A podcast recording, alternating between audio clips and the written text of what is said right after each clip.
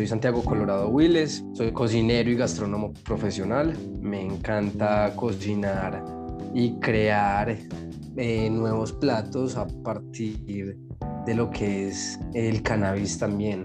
Eh, me especializo en intervención creativa, en intervenciones creativas, un proceso grande de jugar con el cannabis y la cocina, una investigación y una alquimia, un laboratorio en la cocina. ¿Cuándo sentiste atracción y gusto por el cannabis, por la cultura canábica? Eh, fue alrededor del 2013 cuando ya, pues a los 18 años, que yo ya fui como por tercera vez a Canadá, que me fui a estudiar y a quedarme viviendo por, por un año estudiando inglés.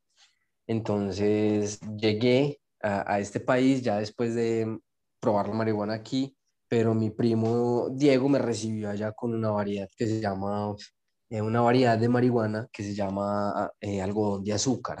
Porque lo primero, o sea, cuando tú, yo abrí la bolsa, lo primero que creí que había ahí era algodón de azúcar. O sea, creí que era un postre literalmente que me trajo cuando voy viendo las flores de, de marihuana aquí en esta bolsa y yo, ¿qué? ¿Cómo así? Es que esto es marihuana. Y para mí fue como un despertar en el cerebro de olores y porque lo primero que hice no fue fumármela, sino morderla. Literalmente fue algo muy charro porque mi primo siempre me decía como, ah, ¿qué estás haciendo, Junkie? yo como, déjeme que así me gusta probar y puedo tener todo en, como registrar todo en mi paladar y en mi cerebro. Claro, y la verdad es que tenía unos sabores, sí, era muy diferente de lo que, pues, lo que teníamos allá en Canadá, lo que yo ya estaba acostumbrado aquí en Colombia. Si tú pudieras coger eh, esa calidad que encuentras en Canadá y la calidad de aquí a, a la que estabas acostumbrado, ¿cómo harías una metáfora para describirla. Por ejemplo, la de Canadá es una pizza de quesos y la de aquí una pizza hawaiana con piña maluca, no sé, piña fermentada de hace cuatro siglos. La, la marihuana de aquí de Colombia es como la carne chancleta que nosotros llamamos, dura, seca, sin jugo. Y la, y la marihuana de Canadá es una, es una punta de anca o es un solomito, es un, T-bone stick, a, término tres cuartos, perfecto, eh, jugoso, con la grasa, sabroso, que tiene todas las propiedades que tú dices, pues esto está de locos. En cambio, la otra carne está seca, desabrida, dura, chiclosa para no jalarla, pues. Claro, y eso que a la gente pues le encanta esta carne, la, la carne la asan y la venden en medio de, de las calles y la gente es feliz, pero me imagino porque no pueden acceder o, o, o no conocen es que no es un gusto, no es un gusto fácil, no es un gusto asequible para todas las clases sociales. Es, la verdad, la, una marihuana, la marihuana es cara, es difícil conseguirla. Y es, es, charro porque pues es una cosa que sale de una materia y todo el mundo dirá como, ay, sí, es muy fácil cultivar marihuana, pero no, requiere de muchos cuidados, de mucho cariño y, y de tiempo de conocer la planta, la verdad.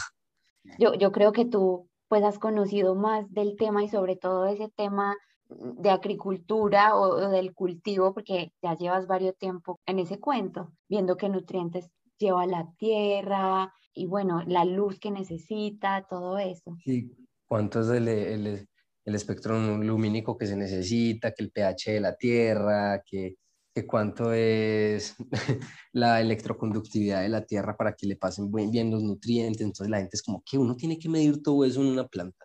Uno tiene que, ¿qué? ¿Qué es todo esto que estás midiendo acá? Que el pH, que, que la electroconductividad, pues es... Increíble. sí, es que en el colegio nos deberían enseñar también desde chiquitos lo que es la agricultura, porque tú sabes que a mí me encanta lo que son, aparte del cannabis, las plantas.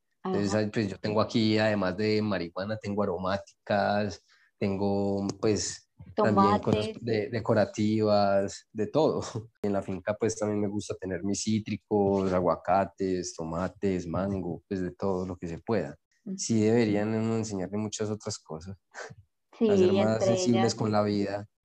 Entre ellas la agricultura, como dices tú, la cocina, saberse ubicar en una ciudad, coger el sistema de transporte y la nutrición. Y hablando de nutrición y de comer, que es lo que a mí más me encanta, con lo que has leído y con lo que sabes, el consumo de cannabis, sea de vez en cuando, sea de forma regular, es benéfico para el cuerpo o para la mente o para mm, ambos. Para mí lo que me parece es que todos los cuerpos somos diferentes, entonces no es como, ay, sí, para, pues para vos fumate un porro, tomate tres gotas de aceite de marihuana sublingual antes de dormir, todos los cuerpos somos diferentes. Que sea benéfica, pues yo sí creo que la marihuana es benéfica, no fumada. Eh, también hay casos en que siendo fumada es benéfica para las personas con asma o vaporizada mejor, ¿cierto? Ya lo inhalan, ya, ya existen inhaladores para que la gente asmática pueda consumirla así. Pero sí, me parece que todo tiene que ser con mucho cuidado y con, la dosis. O sea, el cuidado está en la dosis, porque lo que hace al veneno es la dosis, ¿cierto? Y lo que te decía, a mí, a mí sí me parece que es benéfica en otros usos de pronto en la parte del uso ya gastronómico con las semillas, que tiene mucha proteína y aceites esenciales y ácidos, y ácidos súper buenos. Eh, hacerse batidos verdes también con las hojas frescas, porque mientras la planta está fresca, verde, no es psicoactiva, no genera ningún efecto alucinógeno, por así decirlo, porque para que suceda esto se necesita que la planta pase por calor o que tú la cocines o que, la, o que la prendas y la quemes. Entonces, sí puede ser benéfica si las hojas o el mismo moño, las mismas flores crudas no, no hacen efecto. Que, que, sí puede ser benéfica, ¿cierto? Pero todo depende del uso como que nosotros le demos, con cuidado y el respeto también, porque no es de excedernos, ¿cierto?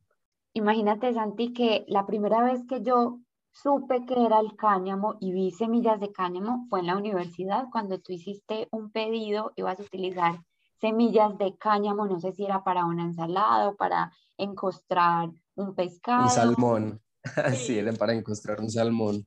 E imagínate que cuando fui a Francia, en una de las materias que era físico-química, el trabajo durante todo el semestre fue empeñado en hacer gel a partir de semillas de cáñamo. Y yo diría que la investigación, no solo en esa universidad, sino en varias partes de Europa, está empeñada en sacar eh, geles y proteínas de origen vegetal y entre ellas eh, de la semilla de cáñamo. Y yo decía como, Santi, ¿por qué no estás aquí? sí, es que la industria a partir del cáñamo y el cannabis está creciendo muchísimo, está en una alza gigante. Es genial porque mira que una, pues un gramo de cáñamo, de semilla de cáñamo, eh, la mitad entra netamente siendo proteína, algo que difícil una semilla o hasta las leguminosas alcanzan. Imagínate para una hamburguesa, a mí que me encantan las hamburguesas que no son de carne, pues animal, pero nunca me he comido una hamburguesa de semillas de cáñamo. Que ahí nos queda a nosotros el trabajo de hacerla. Sino que lo que pasa que la semilla del, cáñamo también es muy grasa, termina siendo tipo ajonjolí. Ok, entonces sería como una mezcla de tahini con garba. Ah, bueno, se podría hacer un sí, Se podría hacer así. Ajá. ¿Y cuál es tu manera, Santi, favorita de incluir el cannabis en los alimentos? O si pudieras, por ejemplo, cocinar un plato para todos los que te oyen o, decirles pues que les, que les vas a cocinar así no les cocines, ¿cuál sería? Y algo que no he dicho mucho, como que no he dicho, solamente hemos hablado del cannabis, a mí lo que me encanta de la marihuana y lo que me enamoró en sí de la marihuana no es que me trabe, obvio, también me gusta el efecto, pero es el olor, el terpeno, los flavonoides que mantiene una planta de cannabis que son muy diferentes entre esta X planta y la Y planta. Tienen flavonoides y terpenos muy diferentes. Entonces, mientras puedo estarme utilizando esta planta variedad Moby Dick, eh, y, me, y esta me sabe como a pescado y huele más como aceitoso, tipo gasolina y tiene un olor así fuerte a pescado, la otra va a tener un olor a maracuyá o a flores. Entonces, a mí lo que más me gusta utilizar en la cocina con el cannabis son los terpenos, poder agregarle a, las, a, la preparación terpeno, que ya uno los puede eh, conseguir como en alcohol, como un alcohol esencial, así como uno consigue para los difusores agua que uno agrega como un aceite esencial de lavanda, uno ya consigue el terpeno, que es un alcohol esencial de, de, las marihuanas, como no es a base de marihuana, pero sí son perfiles asemejándose a lo que son las plantas y las variedades de marihuana. Entonces, esto es lo que más me gusta a mí agregar en las, en las cenas y además el aceite pues canábico, el aceite de oliva infusionado en tintura canábica. Y si les pudiera cocinar algo, les haría un estofado. me encanta la cocina lenta. Tú sabes que me enamoré de ella en tercer semestre cuando la conocí. Los estofados, los asados, lo de horno, los rostizados, pero les haría un, un estofado eh, basado en, en, en, las flores de, de, frutos de la pasión, que sea muy aromático, con terpenos cítricos y además que tenga un sabor cítrico a, a lulo, me encantaría podérselos cocinar para que sintieran como todos estos sabores, además que asemejan lo que son las variedades del cannabis con, con la carne que pega súper bien. Uy, no me encantaría.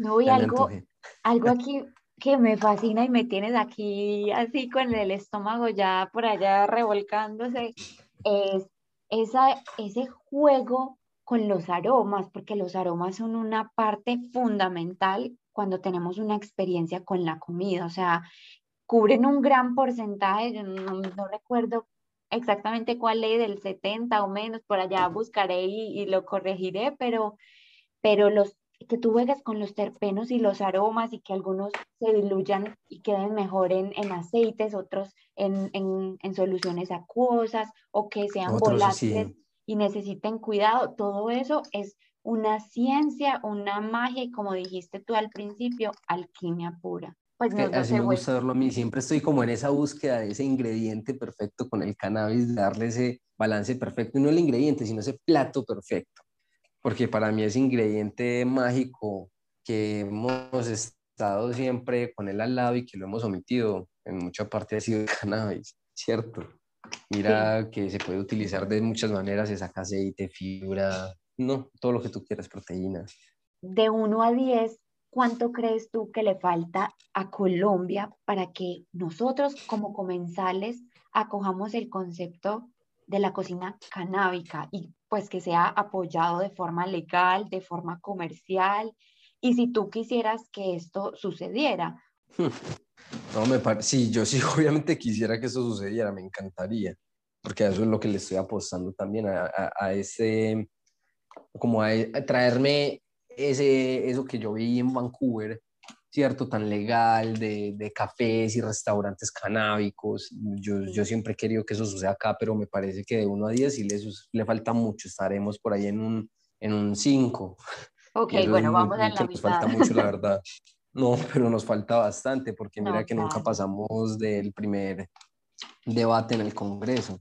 Aquí la gente todavía le falta mucho, mucha, mucho estudio, mucha investigación, como, pues, como es obvio y nos hemos dado cuenta. Satanizamos la planta por nada.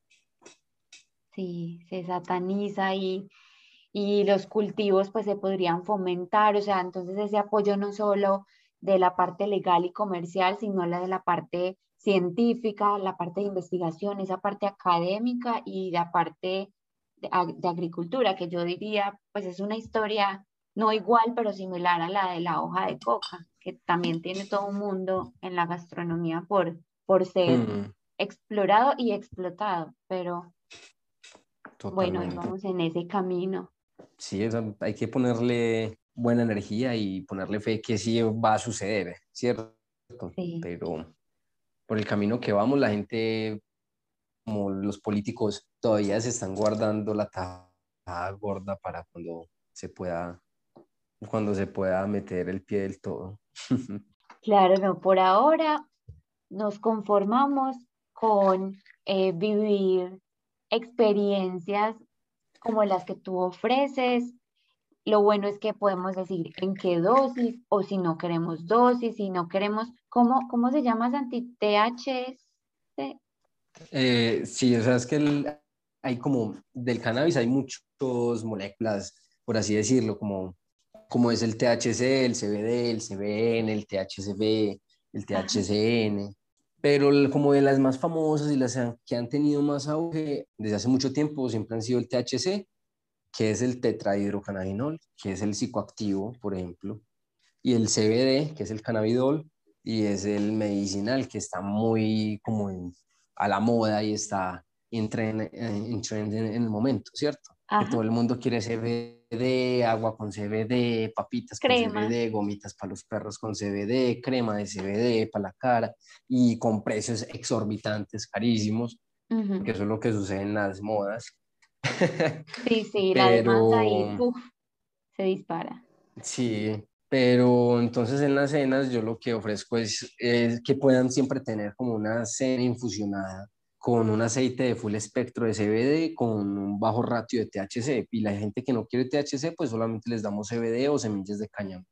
Entonces, así, así son las experiencias. Obviamente hay momentos en que me han reservado personas que son totalmente canábicas o un grupo, un club canábico, entonces se organiza toda la casa y ya es una cena medicada con THC full espectro y se presta la casa para que ellos también puedan hacer como una catación de cada flor y puedan probarlas y darle su puntaje necesario como, como lo dicen ellos. Voy a poner tu contacto por si hay personas interesadas en vivir esa experiencia contigo o en conocer más contigo.